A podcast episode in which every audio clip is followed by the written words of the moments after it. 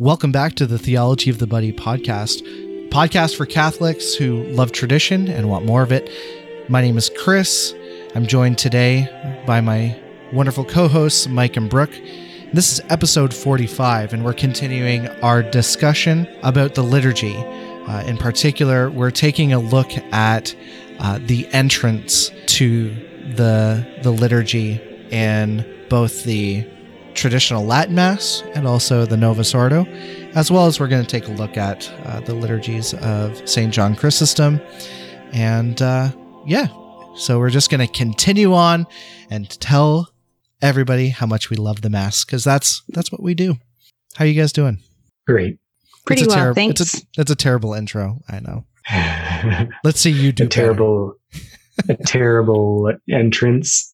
Yeah, terrible introit. yeah. I'm not very good at this stuff. It's tough going off the cuff. You know, it is. Yeah. We If only you had some kind of codified way that you had to introduce the podcast every single time, that Yeah. would really make sure you were prepared that's right. you know, mentally and spiritually for what you were about to undertake. if the podcast was way more important, like if it was the most important thing in the world, we would definitely do that.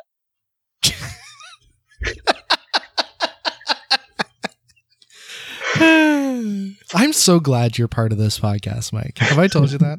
Have I told you that lately? you. I'm glad that you both are. Like, you guys are just you're. It's just great hanging out with you guys. I always look forward to like hanging out and like just chatting. Like we've been do- we've been doing this almost like every weekend. You know, we we've Yeah. never talked this much. Like besides like when we Mike and I used to play Halo, which was almost every night when we were yeah. like really Until I young. came around. Yeah, thanks a It lot. was a different time. Not Before- a better time, just a different time. Before the Empire. Ooh, you can call me the Empire. Makes me feel powerful as I sit here in my bathrobe. you know the internet can hear that. I am not ashamed. I also have a top knot. There, I said it. wow. You you look kind of like a ninja a little bit right now. Mm, Pretty bad looking ninja. yeah. Combination ninja and Grandma. grandma. Grandma. Yeah. I got my fuzzy slippers on and yeah. got on my steps in on my Fitbit. Did you? Nice. I did. I think I got about 13,000 today. Whoa. That's a lot. Brooke is pro at Fitbitting. She gets so many steps. So not only am I kind of like a grandma, I'm like a like a, a middle aged woman that just got a Fitbit and got to get your steps in. My supervisor So- is like that at work. She's like, you know, as soon as the the warmer weather comes around, she's like, I went like she'll do team meetings and she'll come on the team like on the like conference call and she'll be like I just went for a walk. I'm trying to get in my steps on break. I'm I'm almost there. And the entire team meeting, she's like, it's just the worst. Luckily, Okay, she'll never hear wrong. this podcast. But oh, you still need 640 steps, you liar. oh, Oh, hold on. It's looking for my device because I felt it go off today. think technical we difficulties. might be delving too deep into this topic of Brooke's exact step count. If I don't say exactly what I got, people will think I'm lying. And the fans need to know. you don't have any fans. I don't. That's Yesterday. I got 11,000. Didn't too bad. Anyway, I digress. okay. Yeah, we have uh we have kind of important things to talk about, Yeah. but yeah before before we get into this i just have a very quick anecdote to share. So as we said at the beginning um we're we're starting the ascent into the sanctuary and uh the beginning technically of mass. Um now that the preparation period is complete uh, in the extraordinary form or in the traditional latin mass yeah. So I just wanted to make a quick, uh, share a quick story. So luckily, this person will never listen to this podcast, but today I went to a wedding and I attended this wedding of a coworker of mine and the beginning of the wedding. So this wedding wasn't a catholic wedding. It was done just like actually in like a meeting like space thing in st thomas. And i mean it was it was well decorated but you know obviously it's not a christian wedding. And so i walk in and i sit down and the ceremony begins and the music starts up and it's this sappy country song. And suddenly it starts glitching out. So so already like their entrance song is already becoming super glitchy. Apparently they didn't test this before they did the actual entrance, right? So Oh, no. so the music starts glitching. So it's like, you know, going on and not as if country music couldn't get worse, you know. So now it's glitching out. And then there's like the entrance of all the the bridal party or whatever. And then the bride walks in. This is her second marriage. She comes in and she comes to the front and the the like technical ceremony begins and the officiant he you know he's going through you know the typical marriage is you know important blah blah blah and now the couple is going to share their vows um and they've they've written them to to to make sure it comes from the heart from both of them. Shudder. ladies first. The look of terror comes across the bride's face. Silence. She goes uh i probably should have written that down. Uh you go first so so so the groom says okay all right. Well and he you know reaches in his breast pocket pulls out his his vows that he had written and goes on for about a minute two minutes. Very very saccharine very sweet very sappy but well thought out vows okay? You know i promise to always kiss you in the morning and always kiss you at night. I promise to da- la- la. yeah. and then and then he ends you know and you know i promise to stand by your side through thick and thin. And that's why you write things down. And then, and it was like yeah, every like it got so tense. It got so tense at this wedding. And then and then the bride's like uh you know and she says like i just really appreciate you loving me and loving my kids and you know how you know how much it means to her. Not a vow at all. Like there's no i promise to be with you for the rest of my life thick thick and thin whatever. Like nothing. So after that then then the uh, the officiant says okay like we're gonna do real vows essentially walks them through at least the basic vows which i was like okay that's good. Like you know at least they at the end of it can say they've actually made legitimate vows. Uh and you know they you know exchange rings you may kiss the bride and then it's like okay time to leave you know time for the the exit of the bride and the groom. They turn around and the music doesn't start.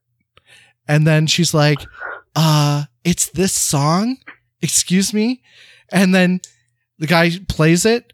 It's the complete wrong song. And she goes wrong song. Anyway and they walk out. Oh. oh wow. I'm sitting there going, what did I just watch? So, for the record, looping it back into the liturgy, preparation is important. So, in the in the Latin mass, we have just spent four episodes discussing the preparation because it's really important to prepare yourself if it's if it's important to prepare your vows and prepare all those things for your own wedding it's of infinite importance to prepare yourself for the wedding feast of the lamb that's my two cents thanks for listening to my ted talk and you can follow us on spotify to- you mean thanks for listening to my podcast? uh, yeah. What do you think? yeah, uh, it was really painful. Yeah. Yeah, It's cringy. we've. It's cringy. I mean, we've been to weddings like that where it's like pre-written vows, but we've never had one that went off the rails like that. Yeah. Yeah. It yeah. it was bad. And and you know, like just just thinking about it too, like I've talked with numerous priests about couples that come in and will say that they want to get married, but they want to write their own vows. And the church forbids this, right? Mhm. The church Mhm. forbids it. And it's, I, I understand just from a practical standpoint because it prevents that from happening. You know what I Mhm. mean? Like the right, the, you know, say the black, do the red kind of thing prevents those kinds of train wrecks from occurring. Mhm. You know, having a million and one options, have having the ability to go off the cuff or whatever. Like Mhm. when it comes to these most important things of life, you need those guardrails.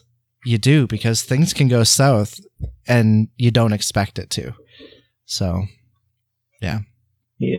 so I just don't see the connection how that's uh, related at all to uh, the liturgy, but maybe smarter people than me will get it. You're being just vague, kidding. I right? don't know why I'm feeling so sarcastic tonight. Because you're hungry. maybe. But by the way, just a quick question: How's your Lent going so far? We're officially at the end of half of week one. Well, it is technically the end of week one. I think it's going pretty well. Yeah. Yeah. But uh I'll be honest, like I was like, this is gonna this is gonna be fine. You know. Day four. Hey Google, how many days until Easter? And then shame. It's like how how much of a pansy am I? Like I just started. It's Yeah.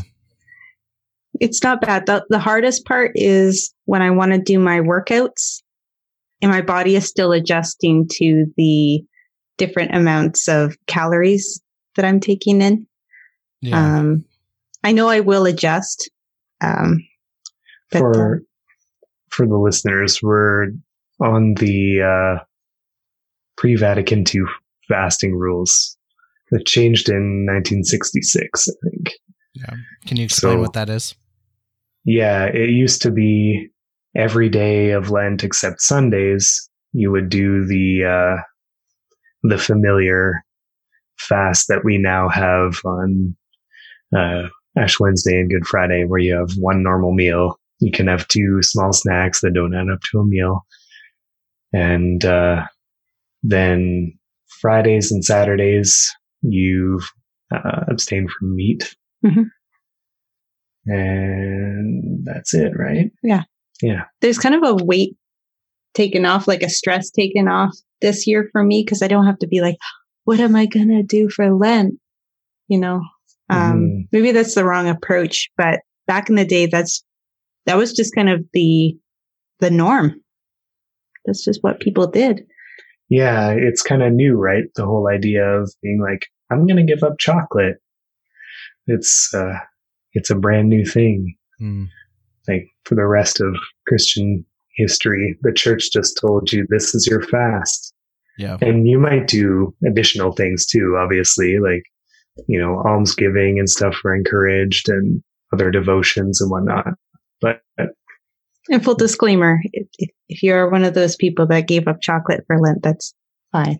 yeah, sorry, it was just an example. Yeah. Yeah. It's not like I'm calling you out specifically if you gave up chocolate. Yeah. Some people really like chocolate. Some, yeah. But no, it's going fine. How about how about you? It's good. It's good. I'm definitely not doing the pre Vatican II fast. Um, but I'm doing I'm doing a bunch of other penances and I am I'm doing quite a bit of fasting. Um That's great. Like, yeah, it's it's interesting cuz like and I don't know about you guys, but like just just the beginning of of Lent this year was weird. And Mhm.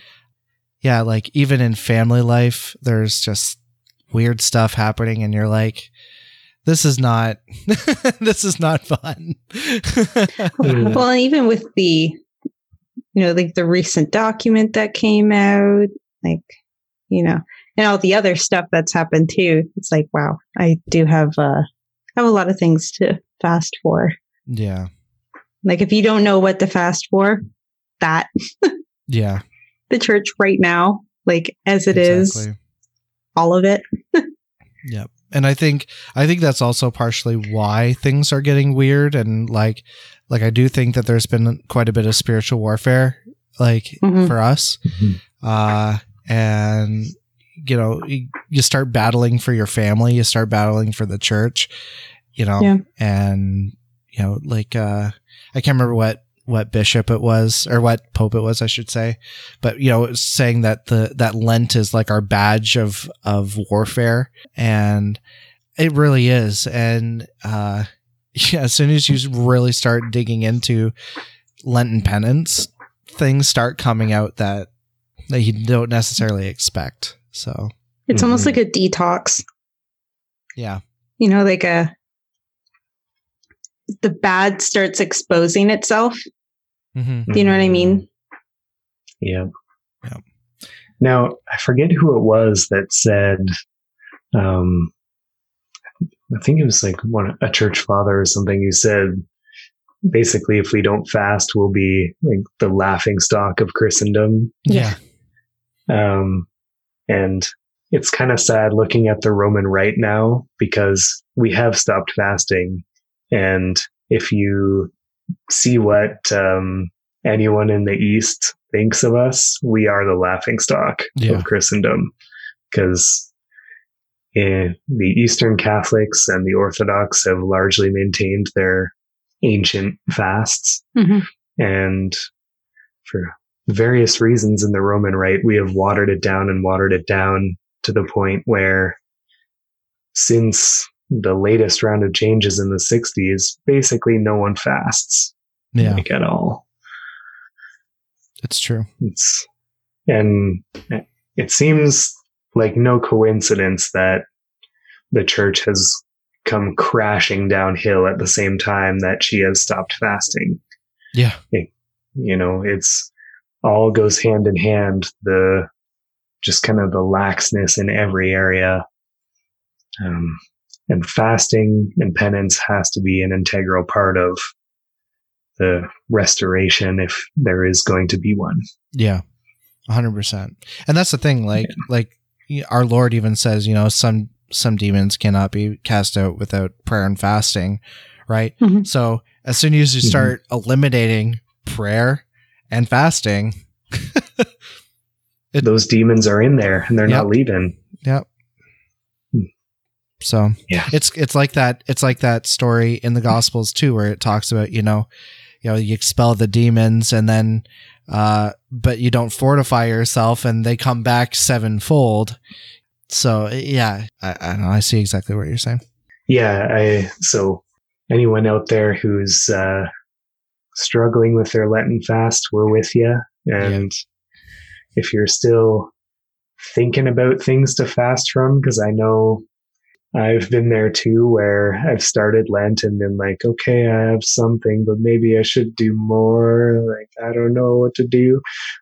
If you're one of those people, I encourage you to like don't uh, let yourself be defeated. Pick up something and and go. Or if you've you know failed at your penance, you know, pick up and carry on because we're uh, we're all in a battle together, and we all fail at various times too. There is some sense of fellowship in in doing that uh, unified fast as well. Like, Mhm. Because Mike and I are both doing it. I don't want to say there's a sense of accountability, but Why You can- not? There is. I saw you eat that stuff earlier. um, it's not so much accountability, but it's like solidarity. yeah, that's Yeah. what I mean. Yeah, there's a real encouragement in someone doing it with Yeah. you. Yeah, Yeah. Yeah. Yeah. no, that's beautiful, guys. That's awesome that you're able to work together on this too, right? And kind of go into battle hand in hand. And like, Mhm. yeah, I, I just think that's great. That's so good. I'm just doing my best to be a, a good ezer kenegdo. Maybe someday we'll be as hardcore as our friend from church who's doing the medieval fast. That's right. That is truly, that is truly hardcore. Yeah. It actually took me off by surprise. Like he was like, he comes up and he's like, uh, yeah, so I'm not eating until three o'clock tomorrow. I'm like, oh my gosh, dude. Like, and this guy's a new trad. Like he, like he just started coming to the, the traditional Latin mass within the last like, what, few months, really. hmm I was just like, I'm not even that hardcore. That'd be so hard with kids. Yeah. yeah. That props to him for going all in. Yeah. You know, Well done. Well done. It's just like if I'm gonna, you know, if I'm gonna do this, I'm gonna do it proper. I'm gonna do like the most hardcore rules the church has had. yeah. Boss. Yeah. Yeah. That's it. True. True. So, shall we shall we hop into it really quick? Yeah, let's go Let's do it. into uh, the mass. Uh before we do, just a quick reminder to our listeners that if you go to theologyofthebuddy.com and go to our show notes for today, uh, you will see in there a link of ways that you can a way that you can support uh, the podcast, which is over with our friends at Tumblar House. We uh, have an affiliate link with them, and you can find the book "The Latin Mass Explained" by Monsignor Moorman, which uh, is one of our prime texts that we're using. So. Uh, Go and visit our show notes at theologyofthebuddy.com. And if you're looking for a possible way to grow in your own love for the Latin Mass and for a way to give us a little support, it's a great way to do it. So, all right, It's a great book, a great resource. Yeah. Let's get into it. So, we uh we were talking about the fact that now we're coming into uh at least in the traditional Latin mass missal um coming into the altar or going into the sanctuary. So so the priest says to the people Dominus vobiscum and the servers on behalf of the people reply et cum spiritu tuo. I was reading in the uh, some reflections from Dom Guéranger on the mass. He says that the priest salutes the people, saying Dominus vobiscum, the Lord be with you. It as though he were taking leave of them. Now that he now that the solemn moment is come for him to ascend the altar, and like Moses, enter the cloud. I thought that was kind of cool. Yeah, amazing. So at this point, he goes up the stairs to the sanctuary. Uh, traditionally, you would see, I think it's one step or three steps. Uh, there might be more. I can't remember. Uh, but at least traditionally, that's the case. So if you go to places like the Institute of Christ the King Sovereign Priest in Detroit, like the St. Joseph's Oratory, you see the three steps. Anyway, so he goes up the steps to the altar and extending his ha- extending and joining his hands the celebrant says in a clear voice oremus and then uh sorry sorry he says that before he ascends the altar excuse me so Mhm. yeah so he does that and then he goes up to the altar and says Take away from us our iniquities, we beseech thee, O Lord, that we may be worthy to enter with pure minds into the Holy of Holies through Christ our Lord. Amen. Again, that Mhm. reminding us that we are entering into the temple, right? The true temple, which is Mhm. which is Christ, right? Um, and that's actually it's quite interesting because at this point, the priest places his hands.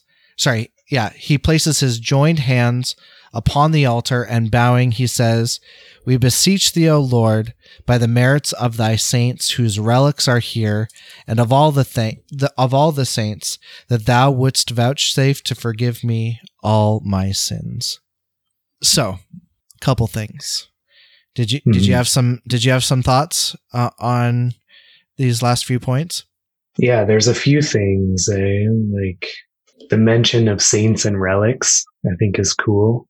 Mm-hmm. Um, that's, uh, I think, something you only find in the Latin Mass, right? Yeah.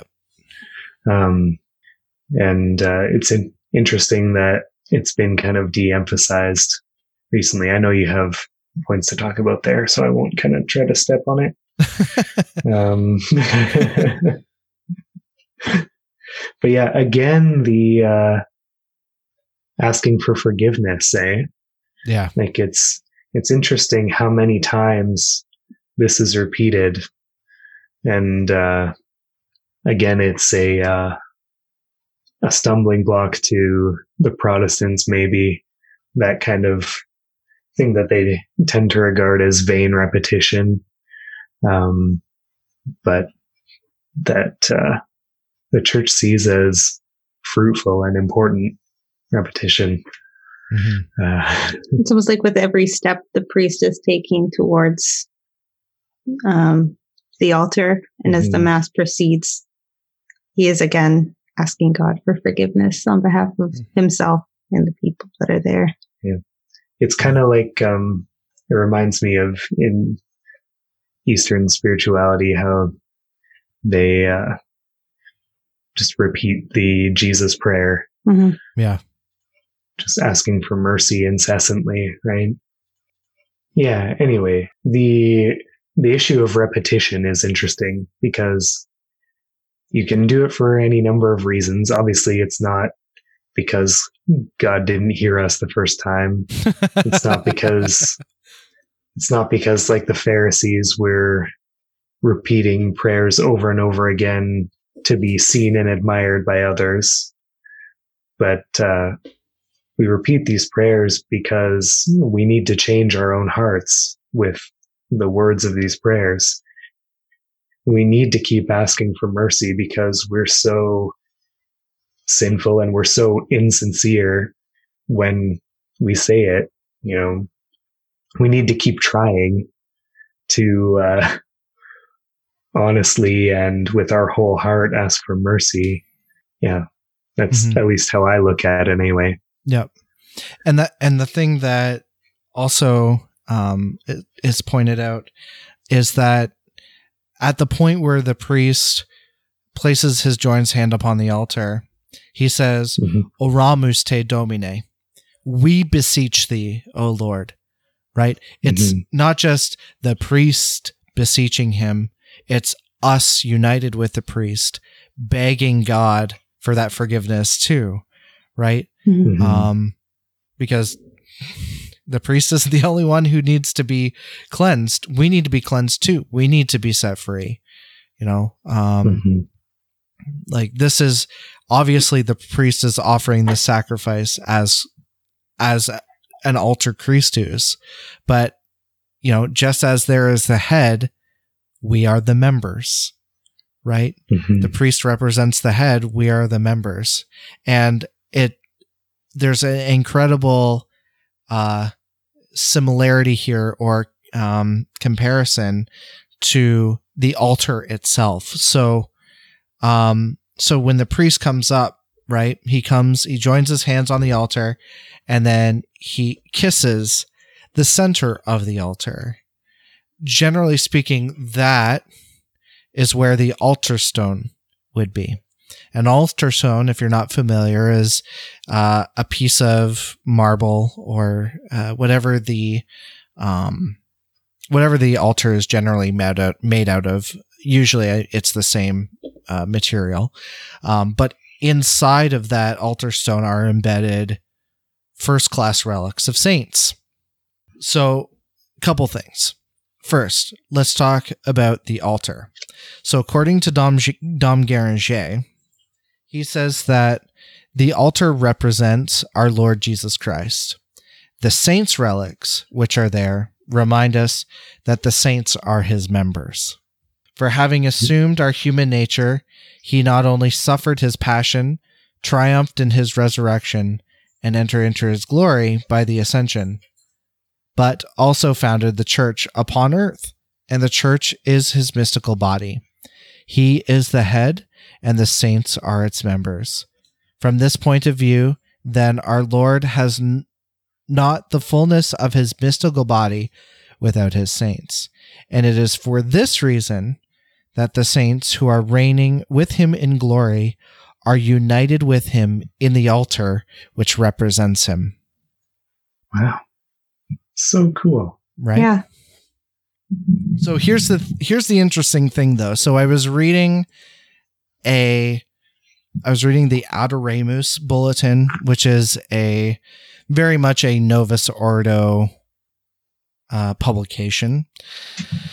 Um, but listen to what it says here, and juxtapose that to what we just read in Dom Guéranger. Okay, so he says here traditional explanations claim that the liturgy was celebrated upon the tombs of martyrs in the catacombs of early Christian Rome. Today's liturgical instructions, however, give primacy to the altar as the object which renders honor to the burial place of martyrs, and so the presence of relics indicates not the sacrifice of the martyrs alone, but more precisely their share in the sacrifice of Christ. The order of the dedication of an altar notes that it is fitting for saints' relics to be placed under altars so that the triumphant victims come to their rest in the place where Christ is victim. So it goes on to say that the altar need, sh- altar should be made out of stone, but relics are quote no longer placed in the mensa, which is the top part, like the table part uh, of the altar mm-hmm. itself as they once were, where a piece was removed from the top slab to insert the relics. According to today's liturgical instructions, relics are placed underneath rather than within the altar slab itself. This preserves the integrity of the mensa as an image of Christ and reinforces the place of relics under not in the altar. In this way, the sign value of the altar as an image of the martyrs participating in Christ's own sacrifice becomes clear, helping the signs lead to the revelation of the mysteries. So, couple things that I want to point out there. So it's saying here that we no longer put the relic, the altar stone, in the main part of the altar when we're building new altars because we don't want to hmm. take away from the image that the altar is Christ. Dom Guéranger just said, we don't simply look at Christ as the head, but also united with his members. So that's mm-hmm. why the hmm. altar stone is in like the main part of the altar. And that's why you kiss it. You're not just reverencing the altar who is Christ, you're also reverencing the family like the the the saints the church triumphant who are who are with you offering that sacrifice in union you know to god the father. Um mm-hmm. but here's the thing. I was talking to julie about this and uh julie was saying well this of course makes sense that they would do this. They've already removed the saints from the men from any mention in the Confiteor. So let's remove them from the site, even even of the priest, uh, when he comes to the altar, uh, because you know, hmm. again, another stumbling block to Protestants. Uh, yeah, and it's it's interesting. So I was watching this video of uh they they did these uh church tours on Salt and Light TV and of and featured different dioceses and they showed the diocese of Ottawa. Um and I've got a so- soft spot for Ottawa because you know I was on net in Ottawa and whatnot. Uh but they were showing the Cathedral of Notre Dame or Notre Dame, whatever you want to call it, in Ottawa. And they've got a beautiful high altar, absolutely gorgeous in Ottawa. Um, but they said that I guess they had had what us trads typically refer to as a Cranmer table, uh, but they had the altar separated, uh, like like a separate altar, which you would offer like you see in any other Novus Ordo parish. Um, but it was it was movable. It wasn't a permanent fixture. So they designed the permanent fixture of the new altar.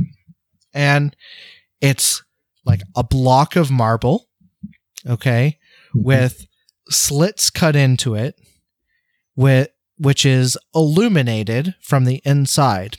Ooh. Okay. They didn't That's want to take away from the high altar. Okay, well done. But the the best part, and I say that sarcastically, the best part was when um, Archbishop Prendergast said that he pointed out that the altar stone in this altar, you can actually see it. And so if you look, he said, if you look through the slats, you can see a little box down on the floor. Uh, that's where the altar stone is.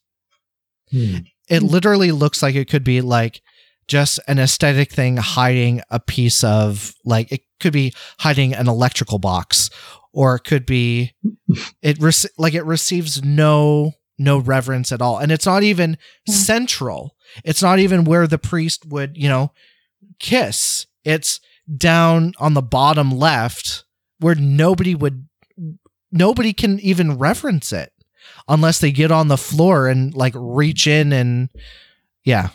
I don't know. It's Mhm. but again this is this is what i'm saying. I i see that removal of the altar stone as another innovation uh that is directly trying to protestantize the liturgy. I don't know. That's my hot take but So I'm looking at the GIRM right now, and there is a whole section on the altar and its appointments that starts at paragraph 296.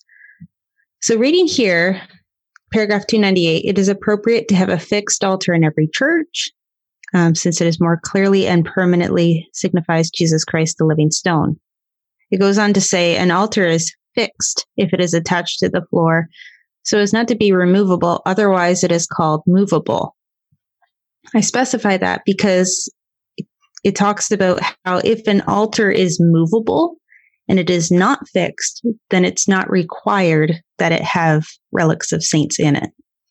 Now, with the old high altars, they were fixed to the wall and they had a permanent position. So having those relics was a no brainer. Mhm. But with the new altars that they were building, paragraph 303 says in building new churches, it is preferable to have to erect a single altar, which in the gathering of the faithful was signifies, which will signify the one Christ and the one Eucharist of the church. And it says that uh, having it like central so you can walk around it is better. Not true, but you know. also, it's way better to have five altars. Um, one main altar and then multiple side altars yeah Yeah. Yeah. It's worth reading those uh, few paragraphs anyway. Deal with it, Father Steve. More altars is better. and more masses is better. yeah but yeah yeah, it's just weird that they would say that it's, you know, okay to have a movable altar and, you know, not have any. Did relics. they have any movable altars before they started doing the backwards altars? Know, like separate ones. Because I, I think I have seen, I might be wrong, like a movable high altar.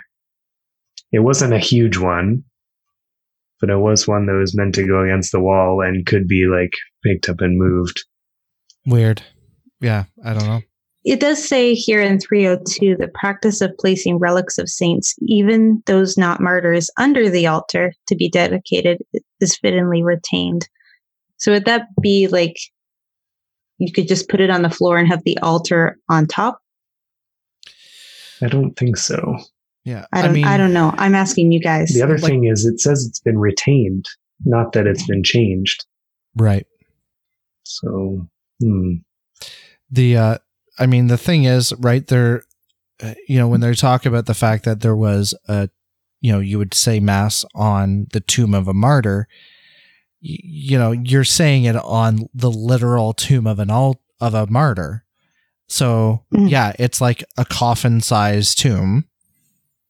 You know, it's not like you have like a very small piece of bone somewhere fixed in that altar you know, where you don't even necessarily know or nobody else knows where it is. Um, mm-hmm. so yeah, I don't know. I, I just find it weird. I, I, yeah, I could go into the design choices of a lot of, uh, altars. but don't go there because we only have yeah. one life to live. yeah.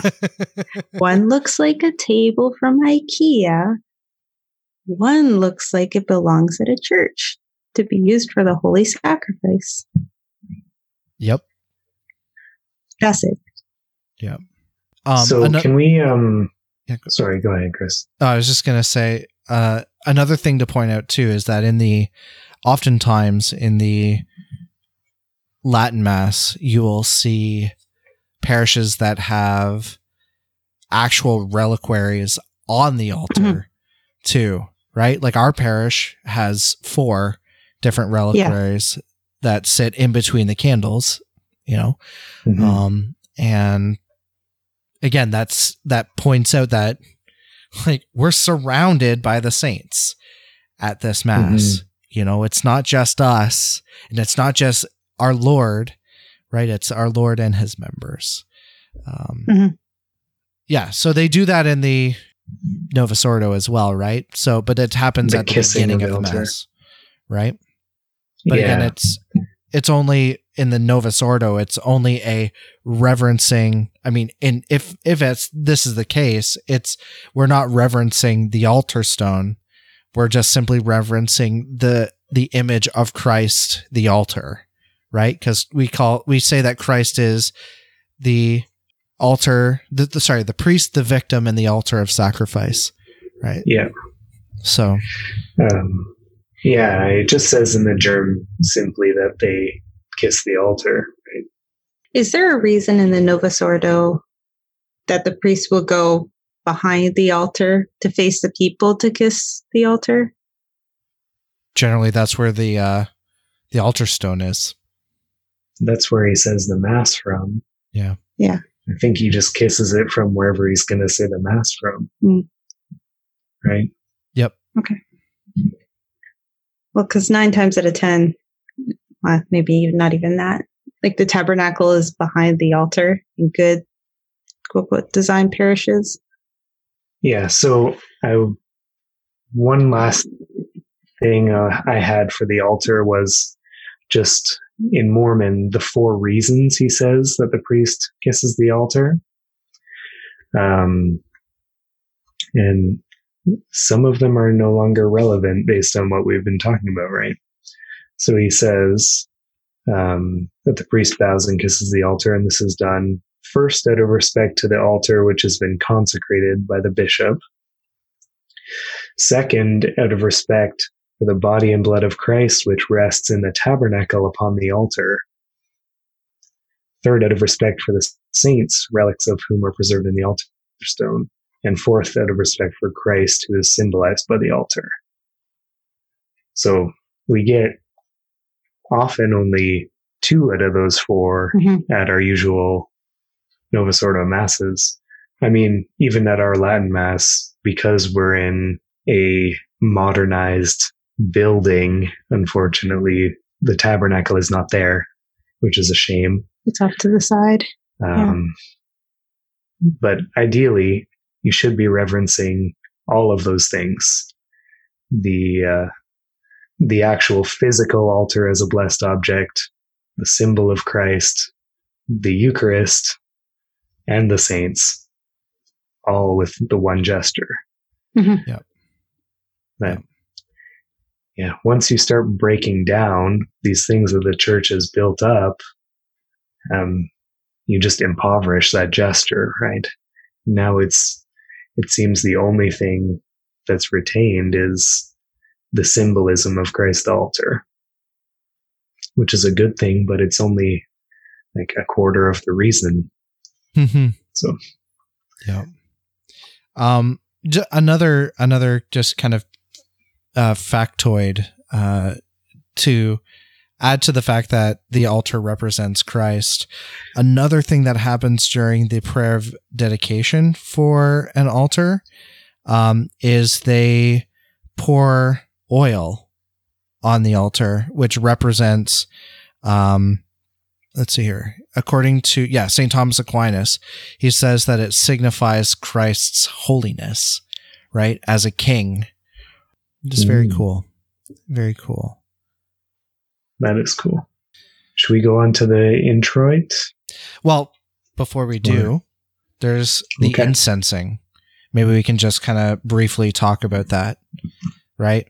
So, Mhm. incense smells great. looks great. hmm Probably doesn't taste that great though. It's true. She's right. At least I Um, assume she is. um so yeah i mean incense was used in uh in early times in divine worship. Um it the use of it harkens to the book of revelation uh where where we hear about the angel holding the bowl full of incense uh which was the prayers of of the saints rising to god. Um Mhm. yeah so Some very important symbolism, and it was used in uh, in the temple in Judaism, right? Mhm. Yep. So lots it's not of just uh, it's not like a Middle Ages thing. It goes back further than the church itself, really. Unless, I mean, the church extends into Temple Judaism in a Yeah. sense too, but yeah, extends all the way back before the incarnation. Um, is there any, are there any differences in the rules are kind of different in like in um, the TLM it's always incense at high masses right? Yeah. And it seems like in the the general instruction for the Novus Ordo it's basically incense when you feel like it. Hmm it kind of just says as oh, what's the exact quote? It's something like as the situation suggests or something as the occasion suggests or something like that uh Yeah, as the occasion Yeah. suggests, yeah, Article 49, as the occasion suggests, the priest also incenses the cross and the altar. yeah what does that mean there's no actual guideline there Mhm. Usually now they only really use it at Easter and Christmas. yeah like do the other masses not are they not an occasion that suggests It's incense which symbolizes prayer Right. It's very don't know. vague. It's very vague. And the thing is, like, in the TLM, there's specific rules around this first incensing, right? Um, so at this, according to Dom Guéranger, he says, at this part of the Mass, the altar stone and the priest are thurified. The incensing of the choir is reserved for the second time of the second of the ceremony, which is at the offertory.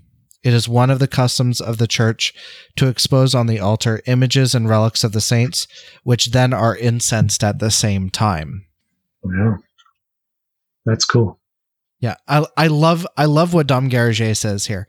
He says, "Thus, our Holy Mother, the Church, the faithful bride of Christ, wishes to do as heaven does, and, taking advantage of the veil of its mysterious secrets, being even thus partially raised up by the beloved disciple, that being St. John in the book of Revelation, uh, she borrows for our earth's imitation the tribute of honor thus paid yonder above to the glory of her spouse. That's so poetic. but- Right? right? It's like, come on. it's just like it's like someone way smarter and holier than us making the point that it harkens to revelation Yeah, yeah. which we just said earlier Yeah. If we want to, if we want to put that in layman's terms, uh, it would be as the occasion suggests, the priest also incenses the cross and the altar.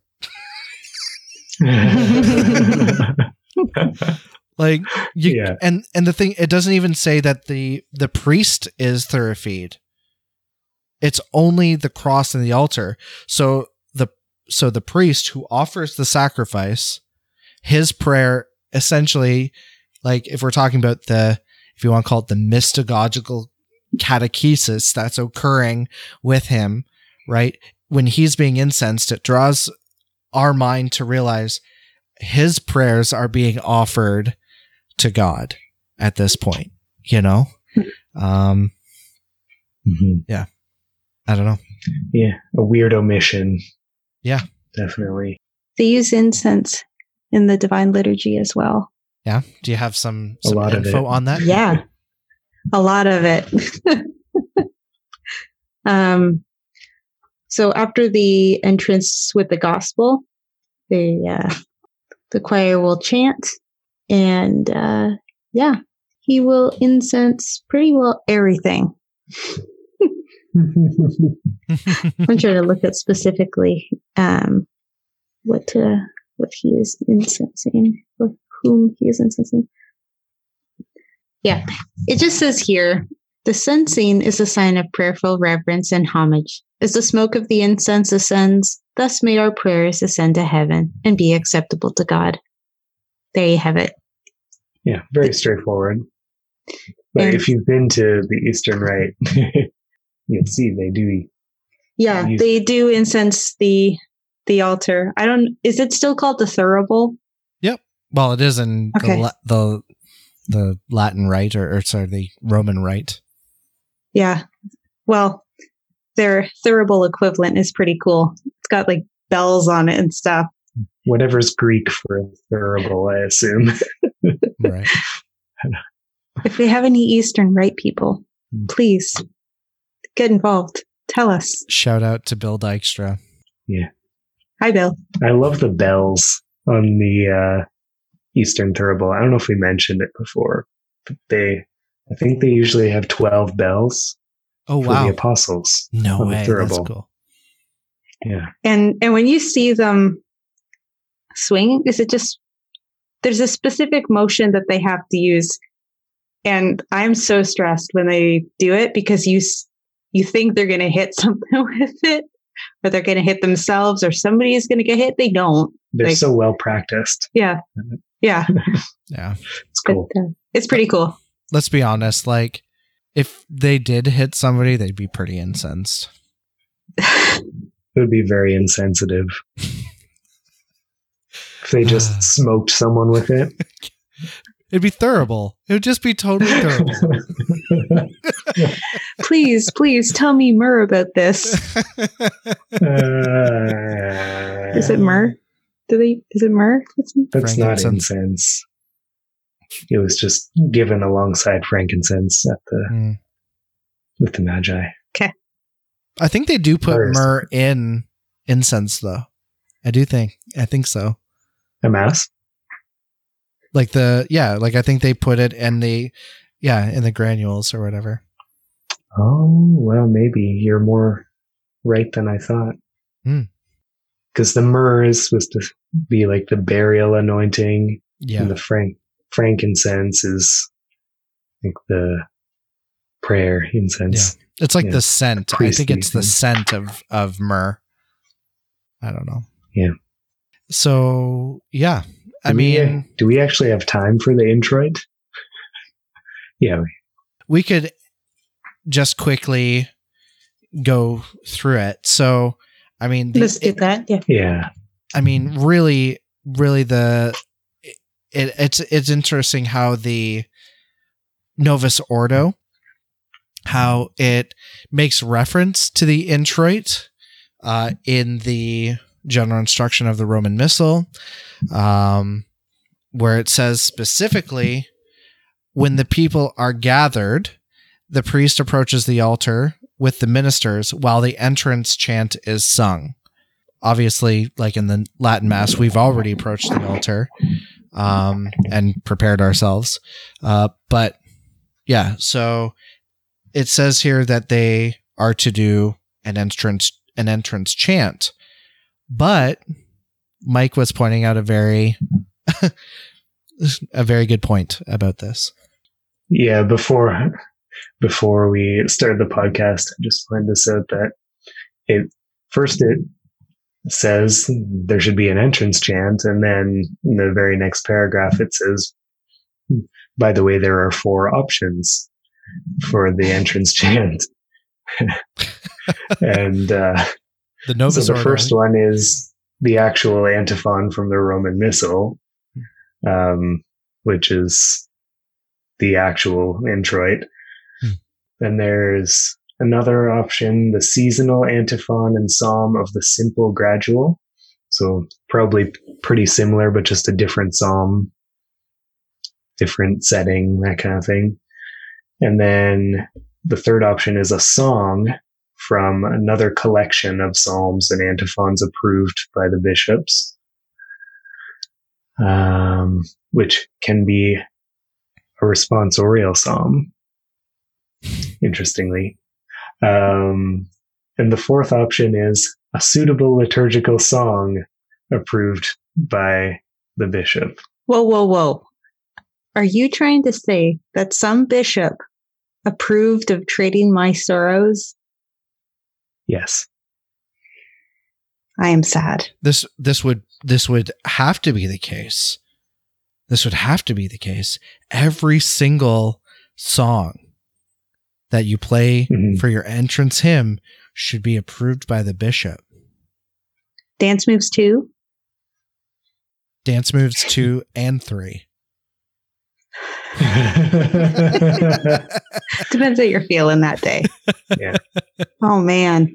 I'm sure like this is never done in practice. It's just okay, we've got number 4 that says we can do whatever we want, so we're going to do any song we want. dude like i mean you and i both know that when we were doing music if there was a song that was like dude that's a banger let's do that for mass we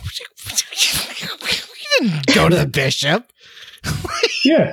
Entrance hymn, let's do it. yeah But you know what? If we did go to the bishop and say, "Hey, can we uh like wrap this song as the intro for mass?" He'd be like, first of all, who are you? And second of all, sure, do whatever you want."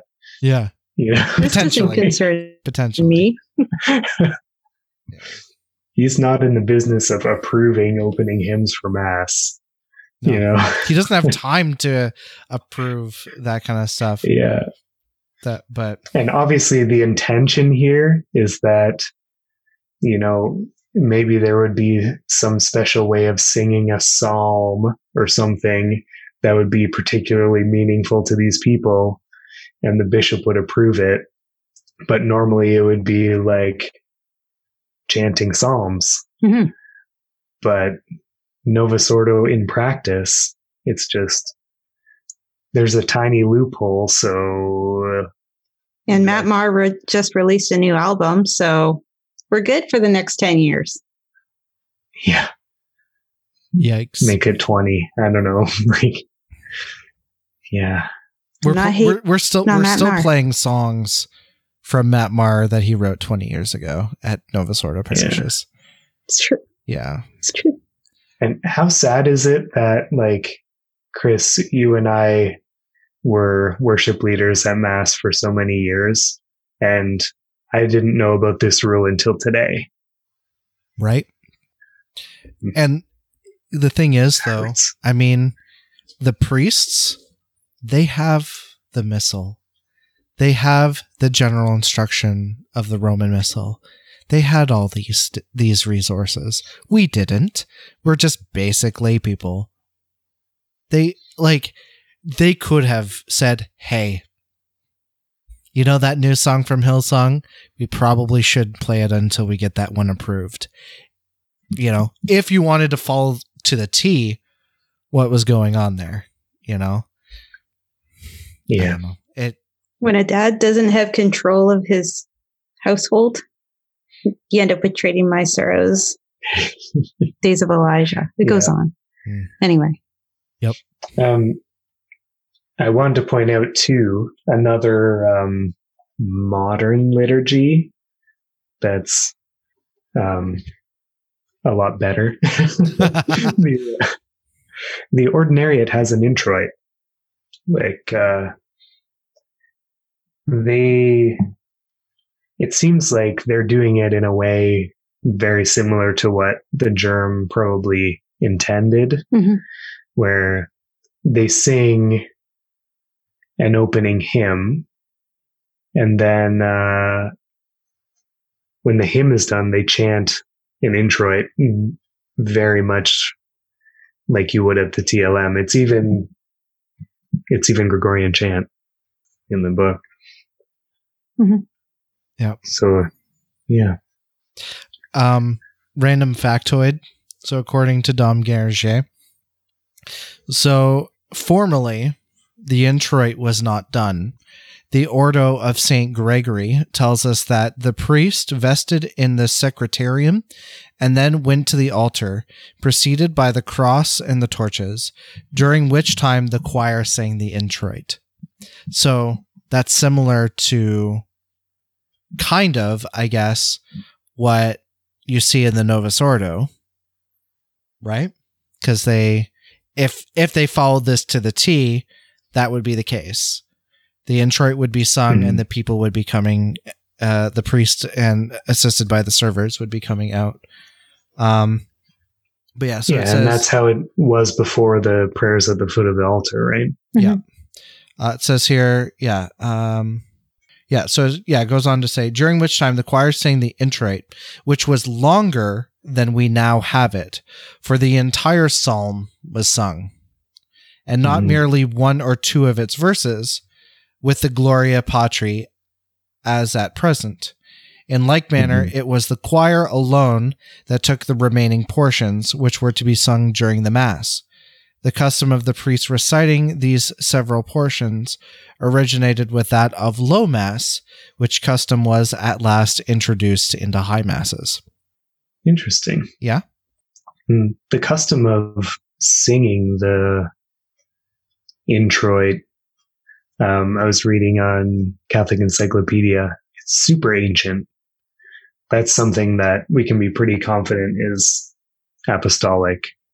Like it's in all of the old documents of the liturgy that we have today. If I go back. Like if you look in like the fourth and fifth century, these documents, they have antiphons um, to sing before and as the priest is coming in, basically. And yeah, they're described as um, antiphona ad introitum. Basically, yeah. Yeah. Entrance antiphons. right? So the terminology is the exact same. Did you did you read that thing in Moorman about masses for the dead? I found that very was very interesting. Yes. Mormon. Mormon, Mormon. Every time you say Mormon, I keep thinking Mormon. Anyway, um, yeah, how he, um, what is it? He, uh, Yeah, like both both the priest and the choir make the sign of the cross at the beginning of the introit because it is oh, considered does it. as the opening of the readings. Um, and technically, he says Moorman says that technically that is the real beginning of mass, right? Yeah. But he says that um, yeah, in masses for the dead, Dom Guéranger says, Masses for the dead, the priest makes the cross over the missal only, which I thought that's Mhm. interesting. But but uh, Moorman Monsignor Moorman uh, says that the reason why he does that is because it, this is understood as directing the blessing to the souls in purgatory. hmm Cool, right? I love Yeah, that. like he does it kind of. Yeah, that's great. Just neat. that thing about the mass starting at the introit, it makes a lot of sense if you think about the history of the prayers at the foot of the altar, right? Because that's preparation for mass. It was originally done in the sacristy and then it was brought out into the foot of the altar, but it wasn't necessarily inserted into the mass, right? It's still technically before the mass. It's just the preparation is now done hmm with the people at the foot of the altar. At a low mass, does the mass begin at the introit? It would just happen like normally. It just there's no Asperges me. Oh, okay. Right. That's what I thought. There's Yeah. still prayers at the foot of the altar. Okay. Yeah. The uh the one thing that I thought was cool too, Monsignor Moorman uh, said that the reciting of the introit reminds us of the ancient world sighing for the Redeemer and begging God to hasten his advent. It should awaken within us a great esteem for the same Redeemer, whom happily we possess and whose benefits we enjoy in the present sacrifice. The priest repeats the introit to mark the holy impatience of the patriarchs and the frequent prayers they made to God to send the Redeemer. Right? Because Yeah. you go I through that. you go through the introit, right? So for example, the the introit for this upcoming Sunday in Lent is he shall cry to me and I will hear him. I will deliver him and I will glorify him. I will fill him with length of days. He that dwelleth in the aid of the most high shall abide under the protection of God the of the God of heaven. And then it says the Gloria. And then back again we say he shall cry to me and I will hear him. I will deliver him and I will glorify him. I will fill him with length of days. And that's, That's from cool. Psalm 90. I I love it.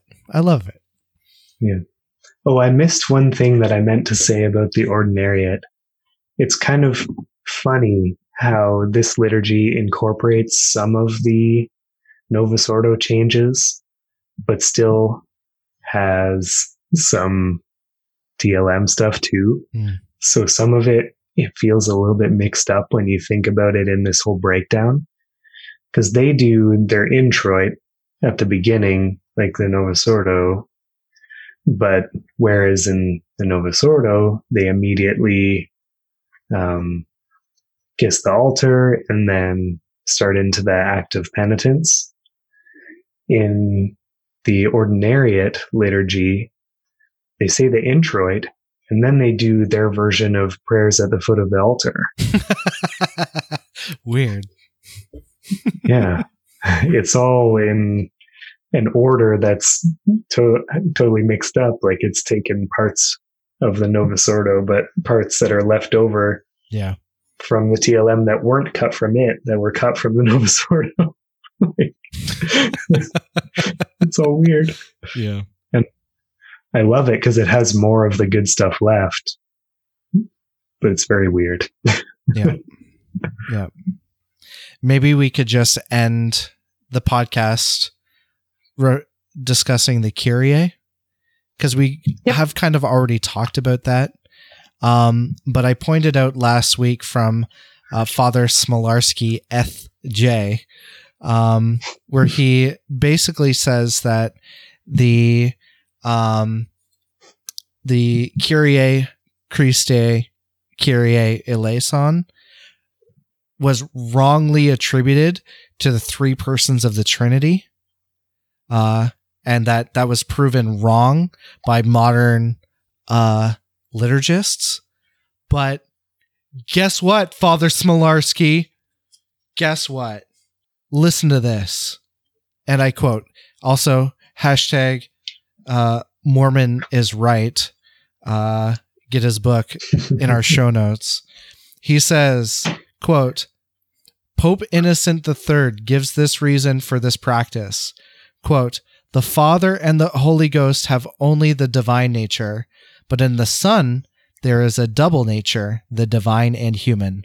To call attention to the Son's human nature, we address him as Christe, that is, anointed. In the second person of the Blessed Trinity, the human nature was anointed, united with the divine. Right? So, Burn. yeah. So yeah, Yeah. we we address Kyrie eleison to the Father, Christe eleison to Christ, and then Kyrie eleison to the to the Holy Ghost. Yep. Yeah. You mean we didn't just like randomly say the Kyrie nine times only to Christ? right? Right? That number makes no sense if you're not addressing it to the three persons. Okay. And just for reference, Pope Innocent III, I looked it up before the show. Pope in 1160. This is not a, a new development that trads are making up to try and justify their weird Kyrie. Uh, yeah. Can I read this section? oh, It's so the short. Kyrie in the GIRM. Yeah.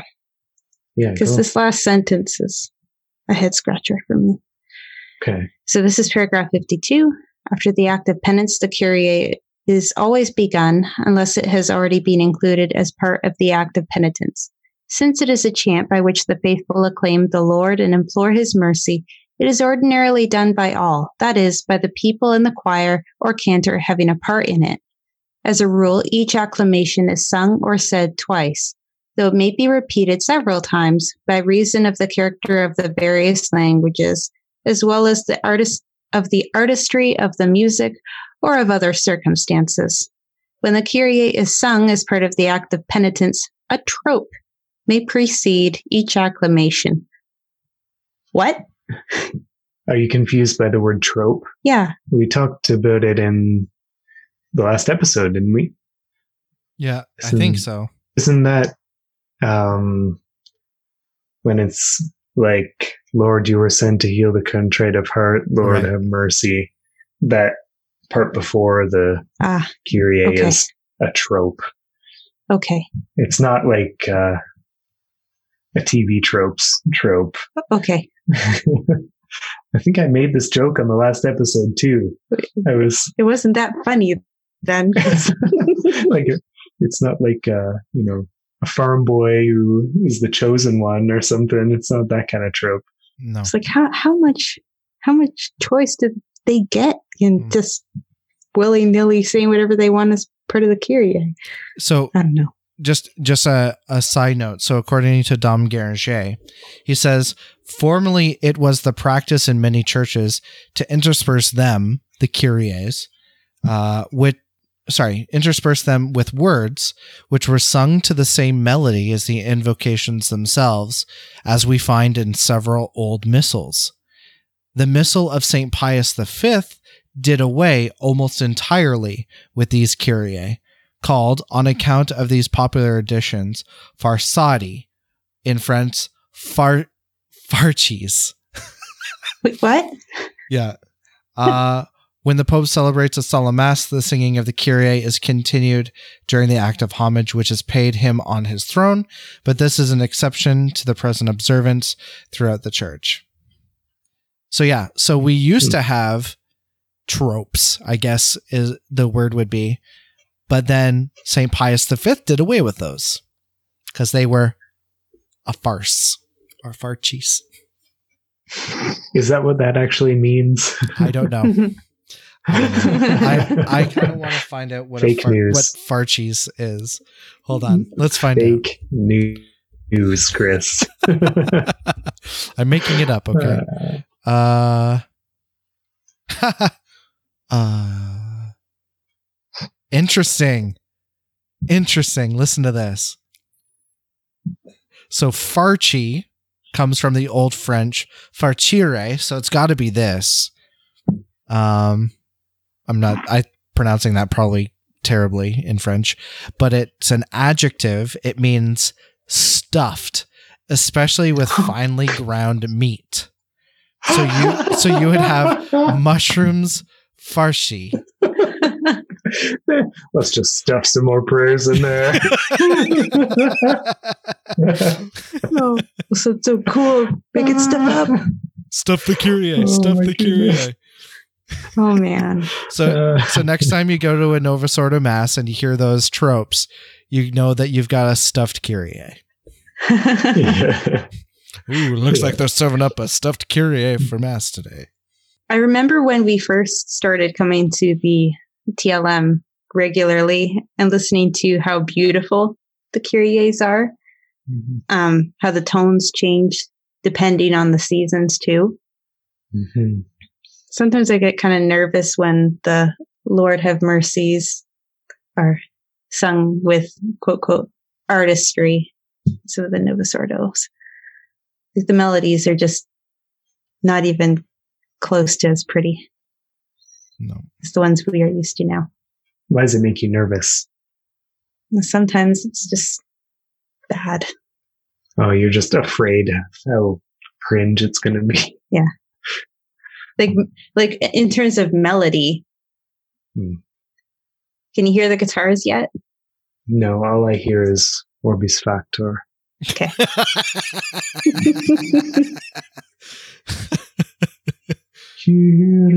That's what I'm talking about. That's the one. hmm Yeah. It but again, that universal nature of those Kyries. Mhm. Yeah. Right? That you can go to a Latin mass in Rome, you can go to a Latin mass in Australia, and you're you're potentially gonna know what what Kyrie or what Gloria like you'll you if you're a regular attendant of the the traditional Latin mass, you'll you'll have an idea. Um and hmm Which one it should be. yeah, Yeah.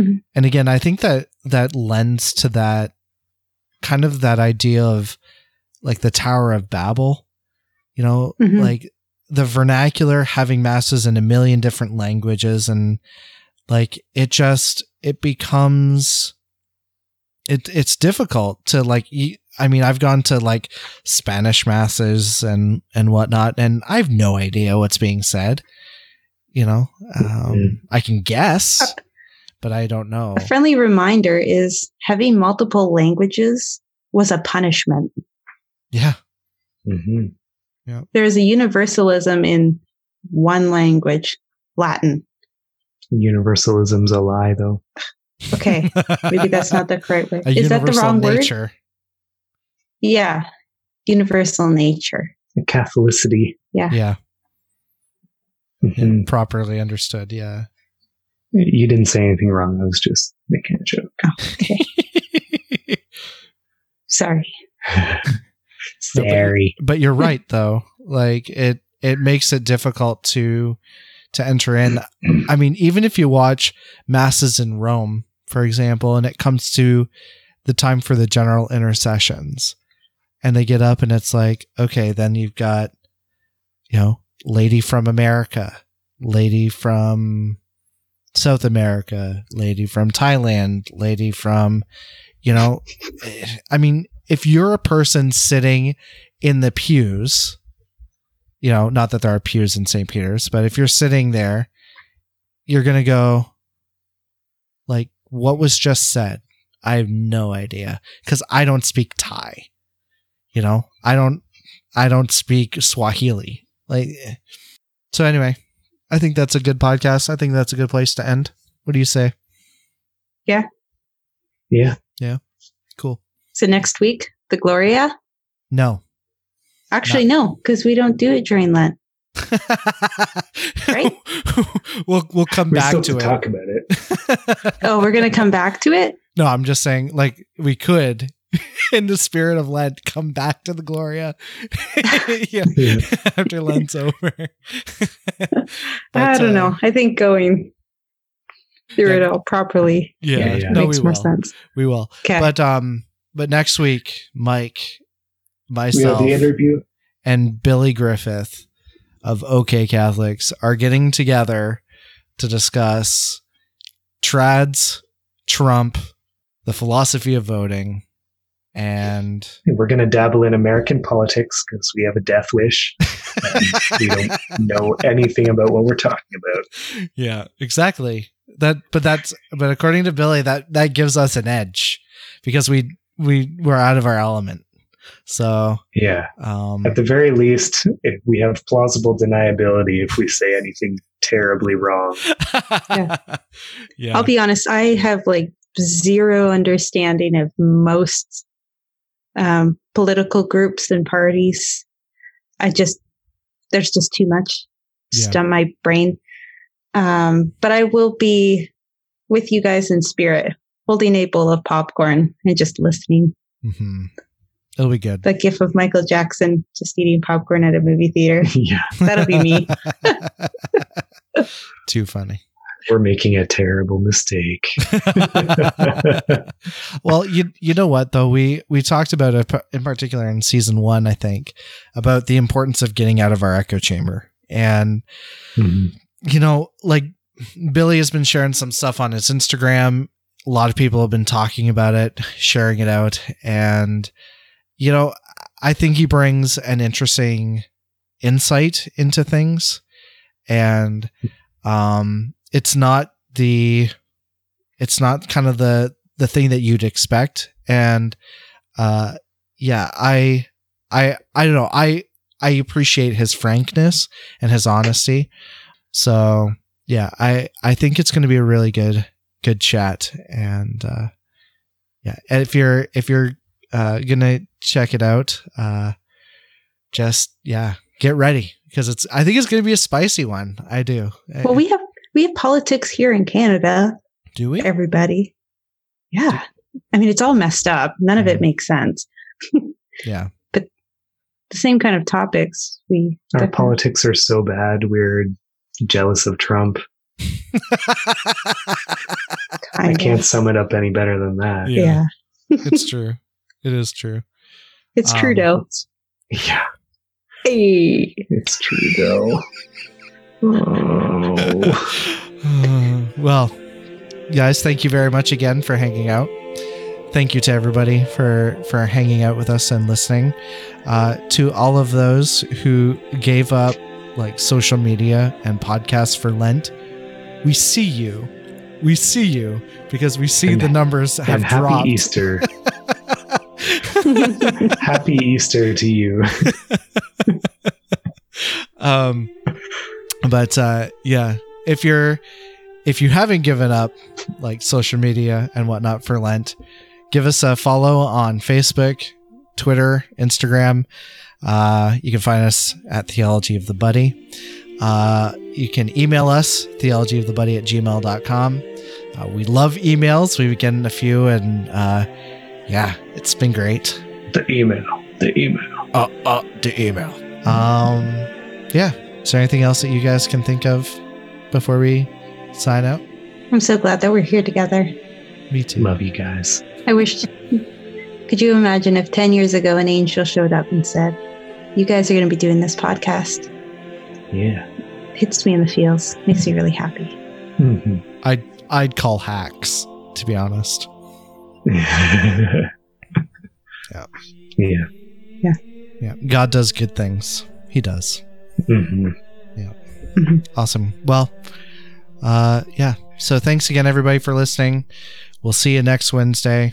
Our podcast come out come out at 5:30 a.m. Eastern Standard Time, so you can uh, download us on Spotify, Google Podcasts, iTunes, or Apple Podcasts. Yeah, you can actually follow us on YouTube as well. I know that there's a few. We have a few subscribers on YouTube.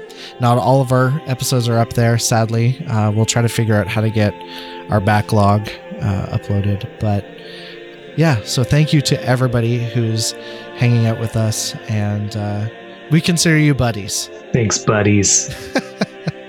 Okay, well, let's end this. So, from all of us to you, Stay Stay chatty. chatty.